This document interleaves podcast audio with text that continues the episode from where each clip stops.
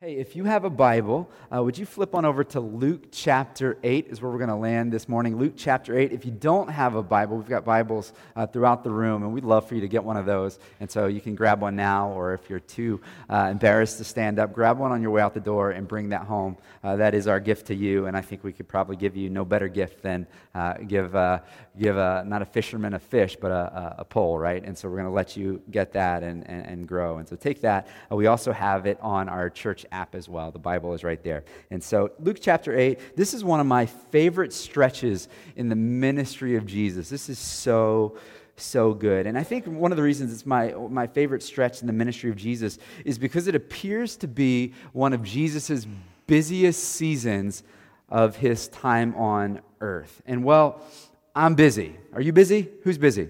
You're busy? We're all busy. And, uh, and, and I think you can learn a lot about a person when they're under pressure. Would you agree?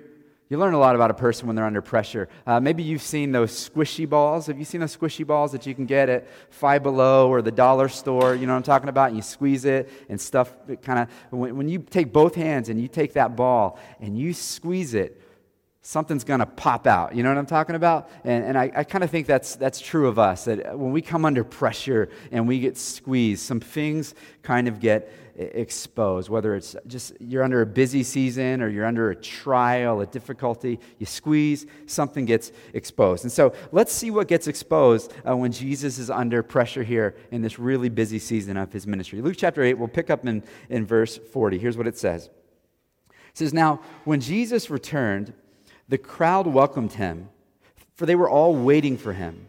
And there came a man named Jairus, who was a ruler of the synagogue. And falling at Jesus' feet, he implored him to come to his house, for he had an only daughter, about 12 years of age, and she was dying. And Jesus went, or as Jesus went, the people pressed around him. And there was a woman who had a discharge of blood for 12 years, and though she had spent all of her living on physicians, she could not be healed by anyone. She came up behind him and touched the fringe of his garment, and immediately her discharge of blood ceased. And Jesus said, Who was it that touched me? And when all denied it, Peter said, Master, the crowd surrounds you and are pressing in on you. But Jesus said, Someone touched me, for I perceive that power has gone out from me. And when the woman saw that she was not hidden, she came trembling and falling down before him, declared in the presence of all the people why she had touched him and how she had been immediately healed. And he said to her, Daughter, your faith has made you well. Go in peace. So, beautiful passage of scripture. And this is Jesus' busy season. If you want to have your finger ready to flip a little bit, if you have a paper Bible with you, uh, I want to show you with just surrounding context just how busy this season is for Jesus. So uh, in chapter 8, verse 1, uh, it says, Jesus was going through the cities and villages, proclaiming and bringing the good news of the kingdom of God. So he's going city to city, village to village, proclaiming the message of Jesus. Uh, verse 4 of chapter 8, when a great crowd was gathering, and the people from town after town came to him. Verse 5, he gives the parable of the sower, which we looked at a couple of weeks ago to kick off this series. Uh, verse 9, the disciples came to him to pick his brain. They wanted a little bit more about the parables. Verse 19, his mother and his brothers came to him, but they could not reach him because of the crowd. So you've got the crowds, hundreds, probably thousands coming after Jesus. You've got his close friends, his disciples tell us more. Jesus, you got his family pulling for his time and for his attention. It's crazy. Verse 22. So he, he gets into a boat and he hops into this boat because they're, they're doing all of this along the, the Sea of Galilee. And, and, and then he goes to minister to people now on the other side of the, the Sea of Galilee there. And, and en route to getting to the other side of the Sea of Galilee, uh, he tries to get a nap. Uh, but you may know the story. His nap gets interrupted with a, a deadly storm that comes upon the water. He stands up, he takes care of the storm, he saves the lives of his disciples. Uh, and so that nap was interrupted. He lands on the other side of the sea where they were going before the storm. Verses 26 and 27 says, When they get to the other side of the sea, verse 27 says, As soon as Jesus stepped out on the land, there met him a man who had demons. Not a demon, demons. So it's a, it's a big deal. Jesus takes care of the situation gets back in the boat, goes to the other side of the Sea of Galilee where they came from. Verse 40, which we just read, says, Now, when Jesus returned, the crowd welcomed him. So they're all waiting for him, it says. Verse 41, and there came a man, Jairus. We just talked about Jairus, who was the ruler of the synagogue, and he's falling at Jesus' feet. He's telling Jesus about his daughter who is deathly ill. Time is of the, the essence. Verse 42, he goes, and as he goes to, to heal the girl, the people pressed around him. They're, they're squeezing him like that ball. And in, in fact, in Mark chapter 3, verse 9, uh, it, it talks about the great crowds there as well. And it says that Jesus was almost crushed by the crowds. If you were to flip over to the next chapter, in Luke chapter 9, uh, you may know the story of Jesus feeding the 5,000. But what, what you may not remember is in verse 11, here's what it says it says, He took his disciples and withdrew apart to a town called Bethsaida. And so he's trying to have a little staff retreat, really, because uh, his guys had just been sent out to go in groups of two to, to minister the message of Jesus as Jesus has been doing. They come back, and he says, Okay, okay, it's been a crazy stretch. Let's go away. Let's withdraw to Bethsaida, kind of a quiet town, sleepy town, and they withdraw there. And, and verse 12, though, says, When the crowds learned it, they followed him. And the rest is history because then he begins to teach them, and then he feeds all of these crowds because they're way out in the middle of nowhere in the countryside, like if we were to have a staff retreat up in Maine or something. The point is that there is tremendous pressure there are tremendous demands. There are massive amounts of people. Jesus, Jesus, Jesus, Rabbi, teacher, master, Jesus, heal us, teach us, explain this to us. Uh, Jesus, you're, you're my son. You're my brother. Can we have some of your time? Jesus, Jesus, come on, Jesus. And when he is squeezed, when he's under pressure, when he's nearly literally crushed, what gets exposed? A beautiful heart for people a sincere concern for people pops out when he gets squeezed. We're in the middle of this sermon series that we're calling Pause. And if you remember back to week one, we addressed our pace, that the atmosphere, the air that we breathe is just fast paced and, and constant things coming at us and pulling at us and tugging at our attention. And if we didn't already have crazy enough lives, we've, we've uh, added these devices to our lives. And so we constantly have contact with people. We have a steady stream of information. So we addressed, we addressed our pace, that there really is a, a need for us. We were wired to slow down a bit. Week two, we address the need to actually pause, that not, not only slow down, but we do need to, to pause. And, and so we talked about pausing. Jesus says you need to go to your room and shut the door and be with your Father. He says, Seek him and you will find him when you search for him with all of your heart not, not most of your heart and the other is kind of tugged on oh let me just check on this real quick all of all of your heart and so week one pace week two pause and and this week is people this week, we need to think about how, how it's so vital. It's so a part of who Jesus is, and therefore needs to be a part of who we are as Christians, that we have to pause for people. We have to pause for who? Let me just say it one more time because I want to make sure you got this because I think maybe we're like, yeah, I'm the exception because my life is crazy. We have to pause for Okay, you got it? We have to pause for real people who have been made in the image of God, who are loved by God, who are in need of a Savior. They are in your lives, or should I say, you are in their lives by design. Right? Paul, when he preaches at Mars Hill or the Areopagus, he preaches this powerful sermon and he says, Our God appointed the boundaries of your habitation. That means He appointed the neighborhood you live in. He appointed the cubicle you are in. He appointed the school that you are in. He appointed the, the, the person that you, for whatever reason, you guys just keep crossing paths. You think that's a coincidence? God appointed the, you are in their lives, right? By design of God. And so, do you pause for them? We have to pause for real people. And I told you at the start of this whole thing that partially why we're doing this sermon series is just group therapy, because this is stuff I stink at. Like, I'm not up here as the expert who's just conquered it and figured it out and live it out so beautifully. This is stuff I stink at. And so I thought, hey, if I just preach a sermon series on it, maybe I'll grow in it and maybe they'll learn something too and we can just kind of have group therapy together. So thank you for, uh, for uh, saving me a, a doctorate appointment. And this, is, this has been really good for me. So back to today's text, verse 40. Jesus gets off of the boat. He had gone and there was a storm. He gets to the other side. He gets really crazy demons, you know, all the pigs, all the crazy stuff. Gets back in the boat, he comes back, and as soon as his foot hits the land, all these people start coming to him, right?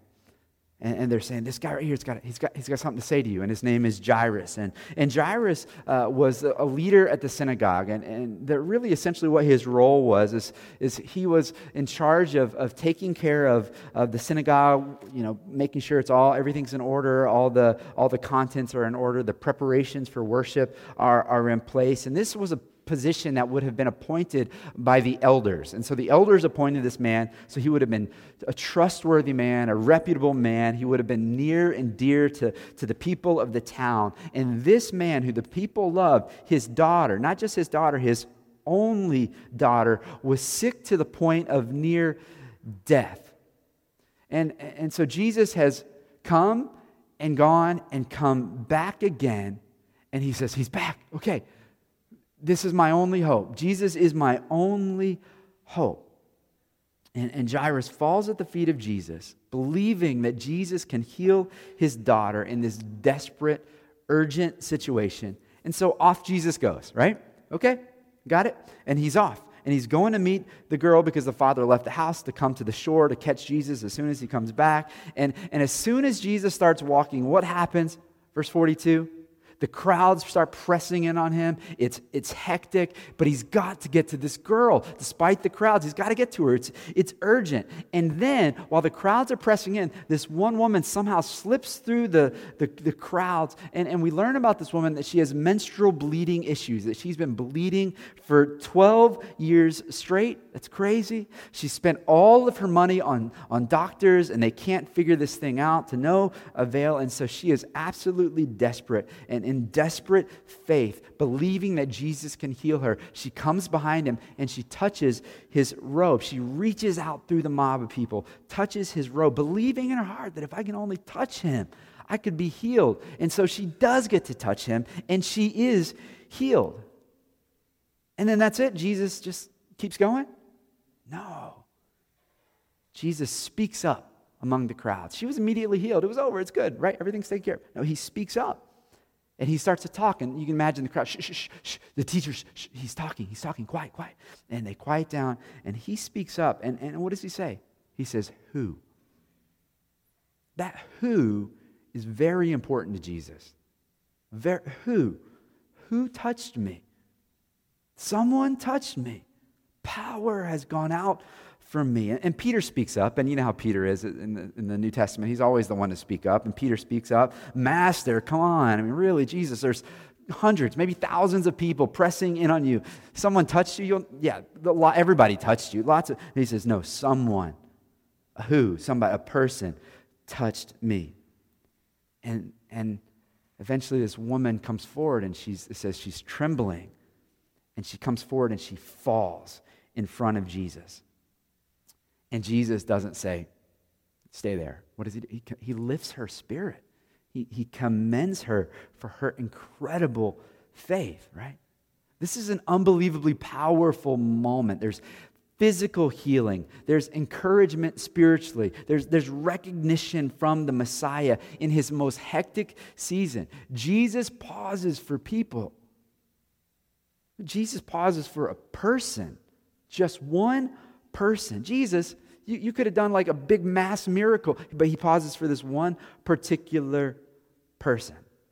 You remember roll call from back in your school days? You remember this? Your school days, you were in school, and your teacher at the beginning of each day would call roll, and they would go through the list of names. And, and because my last name is Wyatt, uh, W is at the very, I was always the last to be called. I was always the last in line because not only was I W, but I was W Y. And there's rarely a last name with X or a Y or a Z for that matter. So you feeling bad for you feeling bad for little Joshy Wyatt, right? That was a, it was a You should. It was rough. It was really rough. And, and so, do you remember what you do when they go through the list of names and then they call your name? You say, here, or you say, present. That was my favorite one. They go through the list present, present, present, present, present. And some of you, I would imagine, you're like our, our middle child, Luca, who is not a morning person. By the way, uh, those of you who are not morning person, who is like extremely annoyed by the morning people? They really annoy you. It's okay. This is a safe space. You're okay. You're annoyed by the morning people. Well, my, my son Luca is, he's not a morning person, and it's really tough to get this kid out of bed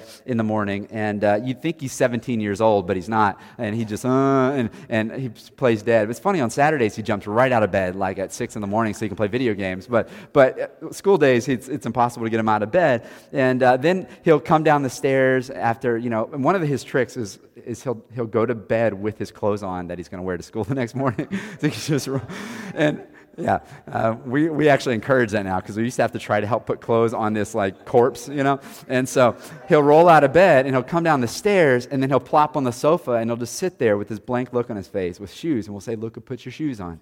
And we'll come back and do some things. Come back, Luca, put your shoes on. We'll come back and he's still just kind of half alive.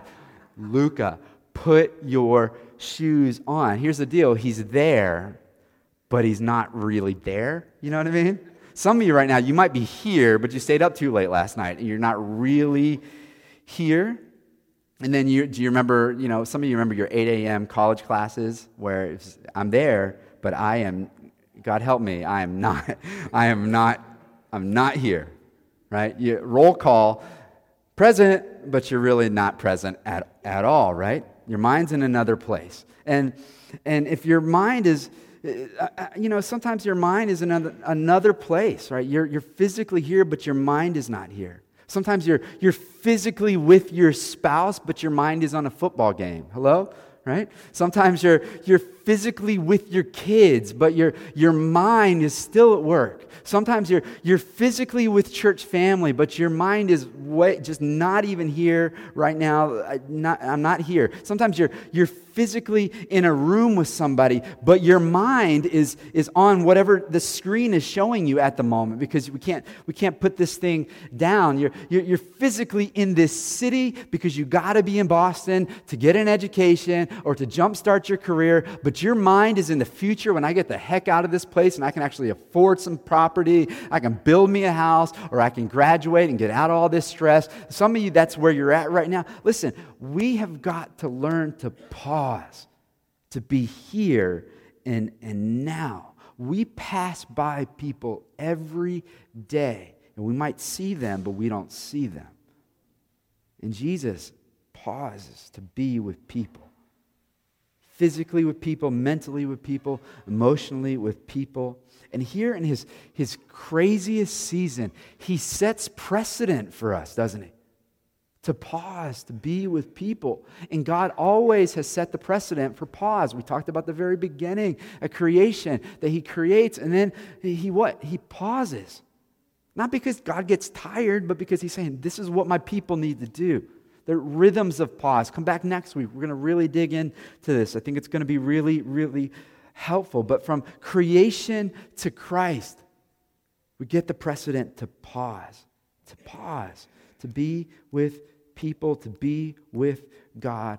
A, few observations, uh, if you're taking notes from this story, I want to give you just a few here. here. Here's the first one we need to be prepared to pause for people. So if you're writing this down on the back of your river guide there, we need to be prepared to pause for people. We need to be prepared. How can we be prepared?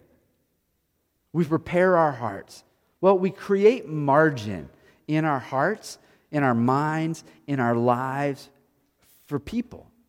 We create margin. And that goes all the way back to the Old Testament when, when God gives the law to, to Moses, the Mosaic law. Listen to Leviticus 19. We'll put it on the screen, 9 and 10. God gives this law for his people.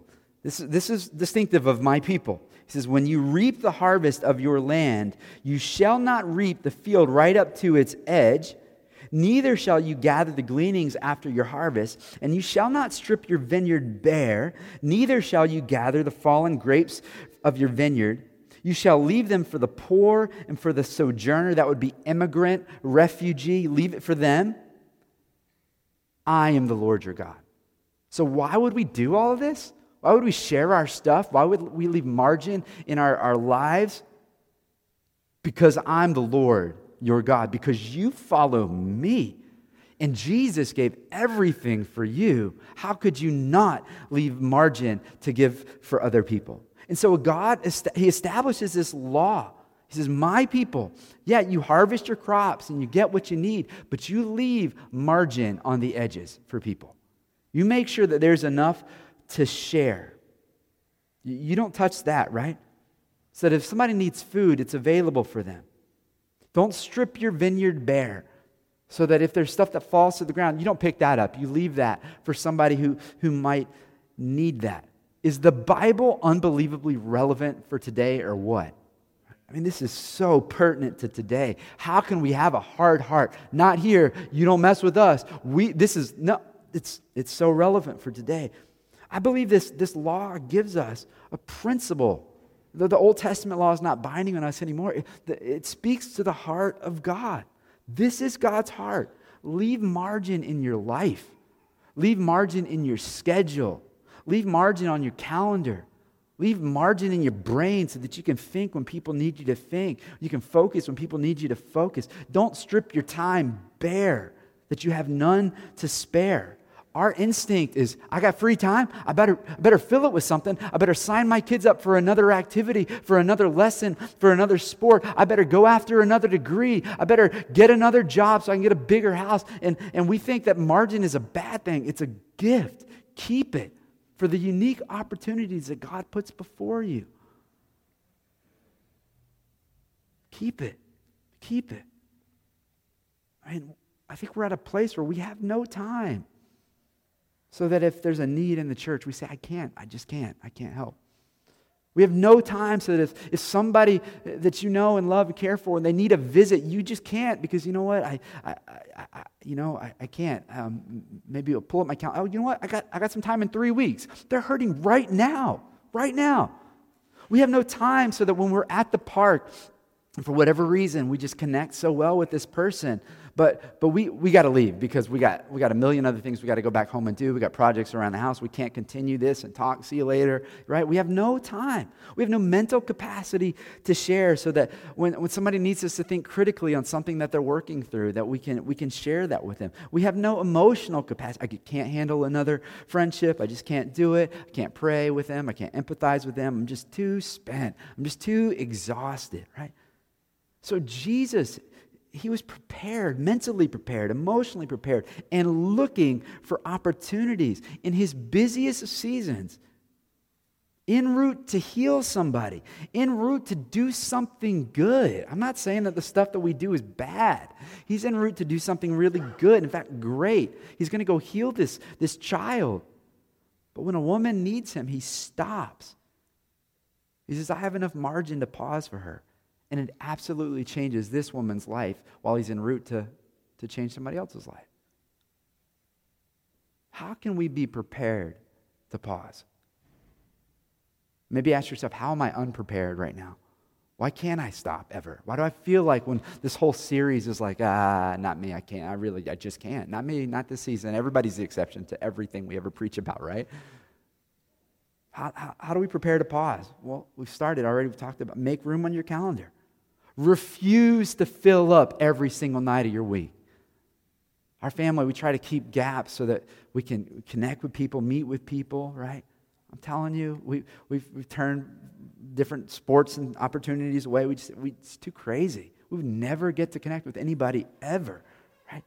Schedule in. How about this? Schedule in a pause. Like, I don't know what's going to happen, but I'm just going to put like blank here on my calendar because something will happen. And it'll be an opportunity and, and schedule that in. My wife did that just, just this week. Wednesday, not going to work, I don't know. I, and she reached out to a few folks and got to connect with one particular lady and just blessed her so deeply, right? She's just built it in, right? Maybe it's, it's just figure out how you can disengage from your device, right? And I'm not saying throw it away. We've talked about that. It's, it's not practical, right? But, but make a commitment in your heart that, that people take priority over technology. They do, right? Hopefully. People take priority over technology. We've, we try to establish this in our home in various ways. So, we, one of the things we do is we say, listen, if we're driving inside of 128 or 95, no devices in the car, period. No device. You can't use them. You can't, can't touch them. So our kids are like, but please, it's so, it takes 10 whole minutes to get to church. It's like crazy for them, right? We say, listen, that's a time where you do this old fashioned thing called talking to people, right? And you actually speak about your day and your life. We had to implement this on the way to church this, this morning. If we're going to the grocery store, you don't need to like turn a movie on the iPad so that you can survive this trip around the block to the grocery store. It's, it's kind of ridiculous, right? We say, but if we're going outside of 128, like outside of 95 means we're going over the river and through the woods to grandmother's house. We're going on that hour and a half ride, and then we can maybe turn it on, right? And so that's what that's kind of how it works for us. If we're going on a vacation, long ride, it's partially for our sanity, right? But we will do that, right? And trust me, it's it's for our sanity if we were to turn the device on on the way to church too, because I get here, I'm like, ah, I gotta preach. My kids are crazy, but just we, we're trying to say, listen, people, your family takes priority, precedent over tech technology. We, we apply this inside of the house too. I'm just trying to give you ideas. Now, we apply this inside of the house too. We, we say, listen, when you wake up, if they had the opportunity, when they wake up, they go straight to a device if they can find where, where, where anybody say hey, can i borrow your phone uh, and they just go straight to a device and we say listen the first little while is a no device time we actually talk hey how did you sleep yeah i mean you fell asleep in that movie last night what part did you you know we just we try to talk about stuff right don't go straight to the device. Remember, we talked about this the, the, the, first week of this series. We talked about that, that panic that you feel yeah, if you leave your house and you realize you don't have your phone. You go, and you feel like you walked out of the house with no pants on. You're naked, right? And we, you start to get the jitters, like this is, this is awful, right? And, and I, uh, let me just share the stat with you again. 73% of 18 to 34 year olds report feeling panic if they forget their phones when they get out of the house. What about everybody else? The other 27%? Well, 14% say when they leave the house, they feel desperate, like it's even worse. And then 7% say they feel sick if they leave the house and they don't have a phone on them. They're sick. Like, I, I can't, I'm, I'm going to have a mental breakdown, right? We go to a public place, you don't know somebody, what do we do? Immediately we look down. It's, it's a comfort zone. That's actually why churches, I think, started having coffee in the room too, is because people could hide behind a coffee cup, right? We, now we look at our phones, right? And so, but you don't want people to think, who is this weirdo in a public place and not on their phone, right? Like, eh, what if I was at a public place and I was just kind of hanging out waiting? You know, that's awkward, right? That's what people used to do. And then what would they do? Hey, what's your name? You actually talk to people. Now we just go straight to the, the glowing screen like a bug to a bug zapper, right? It's, it's crazy. We've got to be prepared to pause, to speak to, to people. Maybe those, those moments are there for you to say, you know what? Who cares about the awkwardness? I'm going to meet somebody for crying out loud. I'm going to talk to somebody right now. I'm going to I'm going to actually engage with somebody. And so Jesus comes, he's ready, and he's looking for opportunities, which means we've got to actually look up and try to look into people's eyes and be prepared to pause for, for people. That's how Jesus was with this, this woman. Another observation from Jesus and this woman on pausing for people. And let me just let me just encourage you. We got a few more to go here, but the way it works with pastors, just a little side note, inside look, is our first point is always like three quarters the length of the sermon, and then that's just how it goes because we get all excited, and then we'll, we'll we'll go a little faster here. Here's the next one: Be convinced that nobody is insignificant. Write that down. Is so crucial. Be convinced that nobody is insignificant. This woman is not too insignificant for Jesus. She was not just another person in a crowd of hundreds, maybe thousands of people. She was valued and she was in need of his attention. And when she touched him, she was immediately healed. So he could have kept going. But no, what he does is he stops and he speaks to her and he prioritizes pausing to look this woman in the eye and to commend her. Even though Jairus' daughter is dying, like she's about to die, he says, I'm going to be fully with this woman in this moment. She's going to get all of me, all my presence. I'm looking, I'm fully there. Have you ever been with somebody when it's clear that they are not fully with you right now? You know what I'm talking about? You're talking to them, and it's like, you know that they're like thinking about. They're in another world. They're there, but they're, they're not there. They're, they're maybe looking for a more lucrative social opportunity than speaking to you right now. You know how that makes you feel? You know that feeling? Feels horrible. Happened to me just the other day. We were in a, a gathering with a bunch of pastors, a, like a whole, whole bunch of pastors, and, and I'm talking to this pastor who I still say is a friend of mine. We're having a good conversation, and then all of a sudden, there was a famous pastor. Yeah, there are such things as famous pastors in the pastor world. Famous pastor walks by and literally mid sentence, this guy drops me like a bad habit. Hey! And I, am like, whoa, hey, what? You, you know how I felt? Because you know the feeling. You've been there. I think we've all done it. There's a, a more lucrative social opportunity in that moment. And I'm not angry. I'm actually really grateful for a very good sermon illustration, I think, right? I mean, thank you. Thank you, Pastor Friend. Uh, because I understand how this happens. I know how this happens. And I've been convicted. I was convicted in that moment. I'm like, wow, just like that. And that's me. And I do that. And I don't even know it. I, you know, I got a, I got a, a message like years after college from this person that because i went to school I'm, I'm, an old man. I went to school when there was no facebook. And so i got this facebook message and this, this girl says hey you know what? Um, i've always been really upset with you about something that happened in high school where i just i didn't even realize i, I guess i just dropped that person. And, and it wasn't like it, it wasn't intentional it's probably just a, a high school kid vying for attention and popularity and just turned and didn't even acknowledge that person was, was, was right there. And I've just been so con- convicted, right? these, these moves to climb, push our, our way up a ladder. And pastors do it. It's ridiculous, right? The Bible speaks to that. The brother, or, the good friend of Jesus, Peter, he, he says, 1 Peter 5 6, humble yourselves therefore under the mighty hand of God. So our job is to humble ourselves. He says, so that at the proper time, God will exalt you. So we don't exalt ourselves. We don't try to push our way up. We humble ourselves, and at the proper time, God will do the exaltation. The, the brother of Jesus, James, says to, to a church that was favoring rich people, is what they were doing, by the way. James says, God opposes the proud, gives grace to the humble. So you want to play that game? God's going to oppose you. You humble yourself, the proper time, God lifts you up. You don't move yourself up. You let God move yourself up, lest God move you down. The synagogue ruler, most certainly for Jesus, was a more lucrative social move for him to go and heal that guy's daughter because you win him, you win the town, right? And literally, I used to go and travel and, and preach around the, the country for, for teenagers and college students. And, and I, I cannot tell you how many churches I've gone to, and, and they would go, uh, listen, I'm so excited. So just before you get on stage to, to preach, we actually have, we've got the captain of the football team. Gave his life to Jesus. He's going to share his story. And then we got this cheerleader friend of his, and she's going to get up. And then we got this really gifted musician, and he's going I'm like, what? Is that how it goes? Is that James?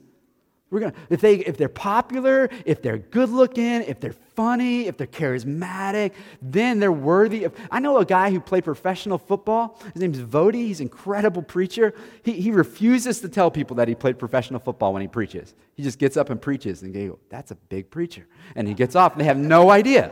It's amazing. That's brilliant, right? He says, I don't play that game. God doesn't play that game. God doesn't go for the more, the better positioned people. Jesus didn't do it. He says, yeah, there's this woman right here, and, and yeah, she probably doesn't have the contacts, right? That, that, that this guy has. Her LinkedIn profile is really lame. I don't even know how that works. So stop asking me. I'm not going to do it. So I get all those emails. Anybody? And uh, even for you, you don't even know that you're sending me those LinkedIn. Be your friend or whatever you call it on LinkedIn. No, right? Jesus says, no, no.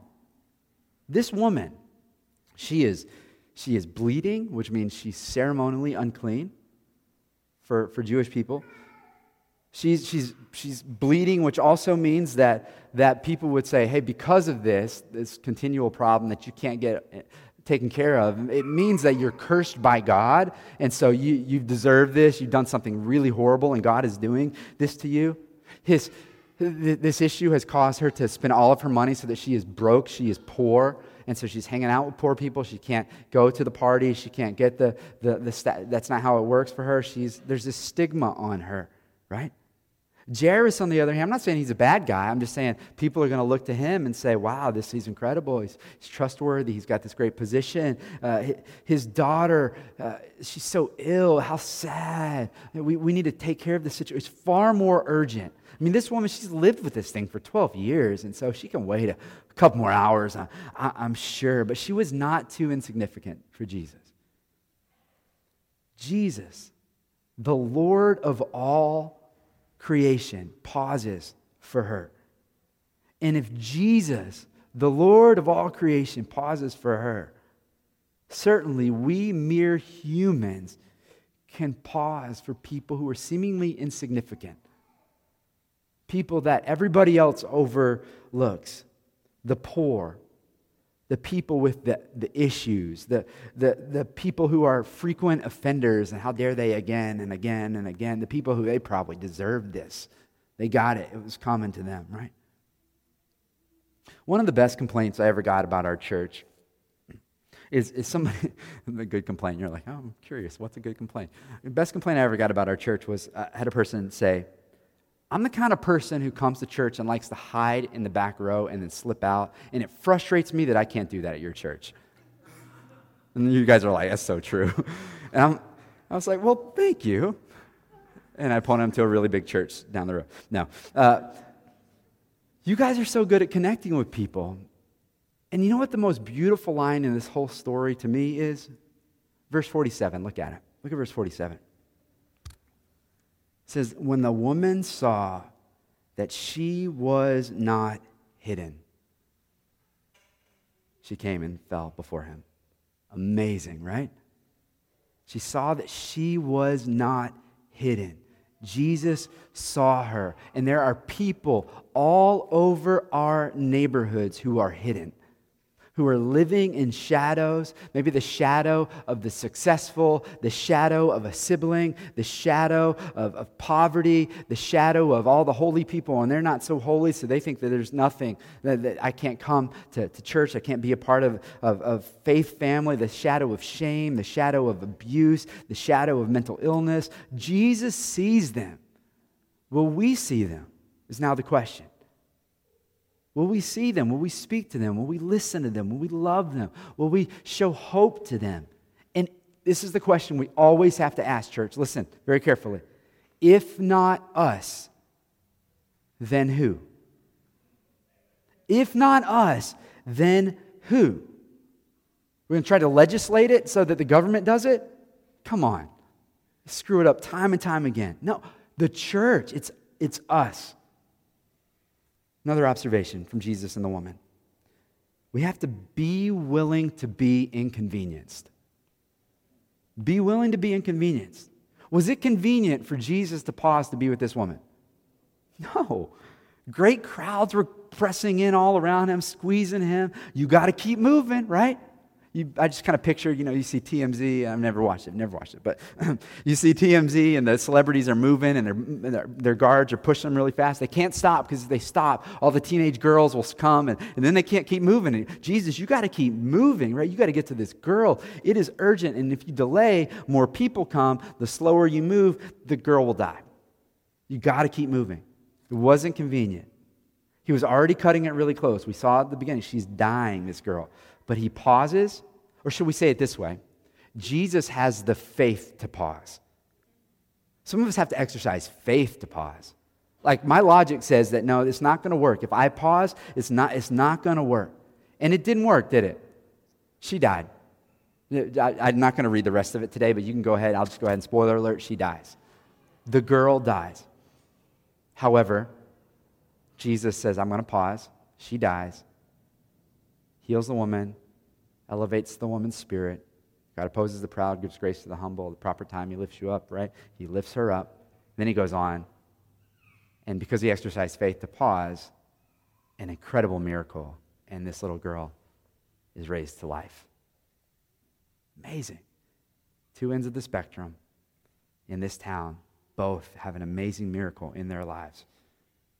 You've got to have faith to pause. Because, listen, I know the math doesn't add up, right? The math doesn't add up. You're saying, I got 24 hours in a day. It's, I can't. I just, there's no way for me to be present with people. Well, it's, it is often a step of faith. Many of us don't have margin. You're saying, yeah, yeah, you, you, preach all this good game about creating margin. I can't create margin. I've tried. I got kids. My pets' heads are falling off. You know, like, I, I, can't, I can't create margin, right? And listen, it's, it's a step of faith sometimes.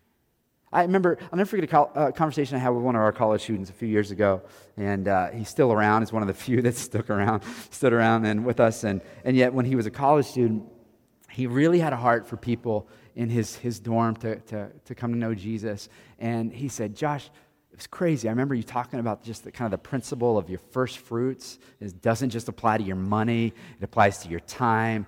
And he said, and, and, and he talked about margin. He, he said, this, this, it was late at night. I had a test the next morning, and I had to get to bed. But one of my, my roommates uh, had this issue going on and had like trust, learned to trust me because of my faith in Jesus and, and just said, Can we talk? And our conversation went till like three in the morning. And he says, I just had to exercise faith not to cut the guy off and to be present with him. And the guy there that night gave his life to Jesus, started coming to our church. We have sent that guy out now, right? But he, had, he said, I, I exercised faith. And, and you know what happened with the test? He did amazing on the test. He, he just exercised faith. Incredible. Some would say irresponsible. And others would say faith filled and God moved. If you look through the Bible, there are lots of miracles that happen that required first somebody to be inconvenienced. If you look at the, the story uh, in the beginning of Jesus' ministry, uh, a lot of the ministry of Jesus was done in Capernaum, and it was done particularly in the Apostle Peter's house. And uh, it was neat. Uh, he was, his mother-in-law was healed by Jesus, and then ministry just kept happening out of Peter's house. Well, you might know the story of the great crowds that came around the house of Jesus, or, or that Jesus was now staying in at Peter's house. And all these crowds are here, and there was these four guys that had a friend who was paralytic. You know what I'm talking about? You know the story? And, and they went to the door, and they couldn't get him in, so what did they do? Do you know the story? They cut a, a roof, a hole through the roof of, of his house. You ever thought about the fact that Peter has a stinking hole in his roof now?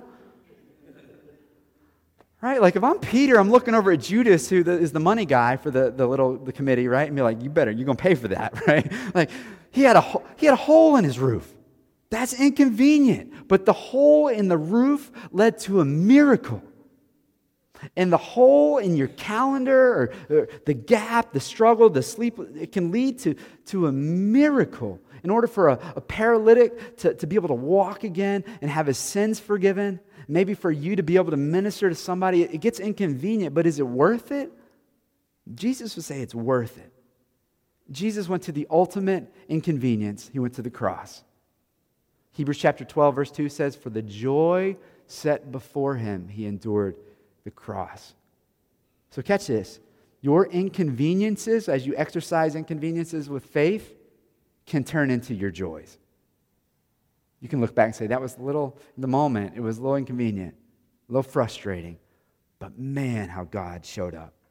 It's inconvenient to get yourself midweek to plug into a connection group, to prioritize being with people. It, it parents, can we just all agree? Just tell me, say, preach.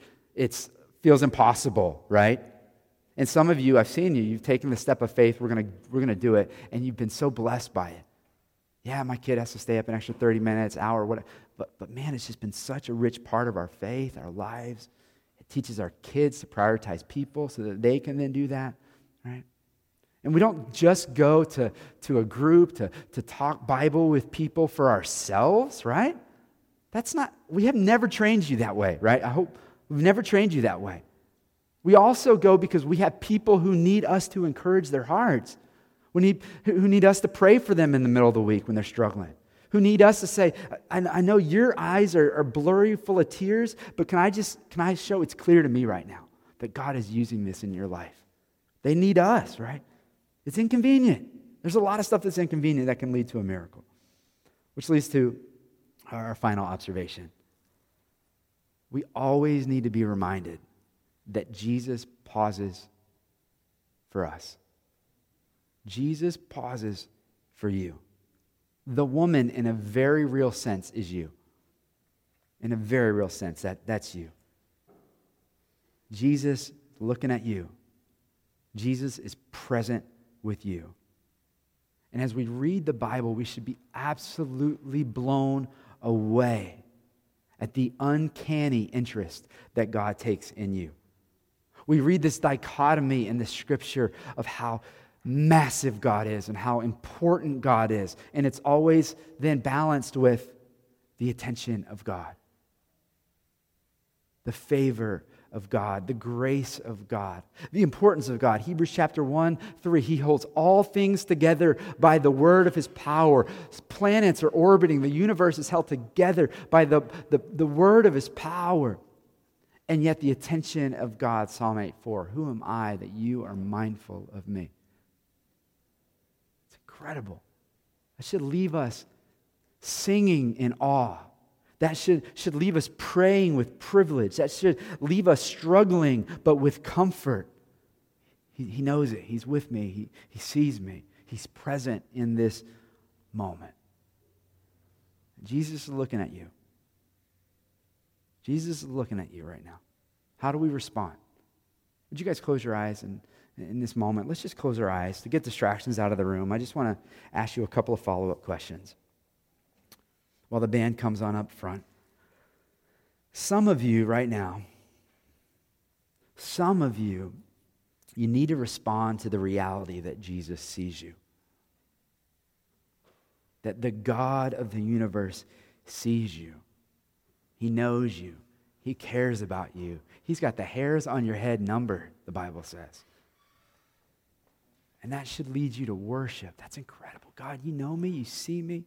That should lead you like Jairus, like, like this woman. It should lead you to fall at the feet of Jesus and say, Who are you? And who am I in light of who you are? It's incredible. And some of you today, you've never given your life to Jesus. I would implore you in faith, like, like Jairus in his faith and this woman in her faith, place faith in Jesus. God, you are incredible, and I want to follow you. I want to walk right there with you. And if that's you today, I call you to that. To turn from sin and turn to Him. And sin ultimately is just independence from God. To say, God, no, I'm, in, I'm completely dependent on you. I want to walk with you. I receive the, the new life you give me by paying the price for my sins and taking care of that issue, the greatest issue resurrecting from the grave, giving me that life. And if that's you, I pray right now, by the power of the Holy Spirit, that God is stirring your heart. And in your own words to God, you would say, God, I need Jesus. I recognize that I've sinned against you. And now I want to follow you and trust in you. Be the king of my heart, be the king of my life. It's the biggest decision a person could ever make. Others of you in here right now, maybe God is challenging you to be present for other people, to help you to, like Jesus, have an uncanny interest in other people. Even when it's difficult, even when it requires a step of faith with your time, with your, your attention, with your energy, your, your personal capacity. God, would you expand our personal capacity? This is how we will reach our community.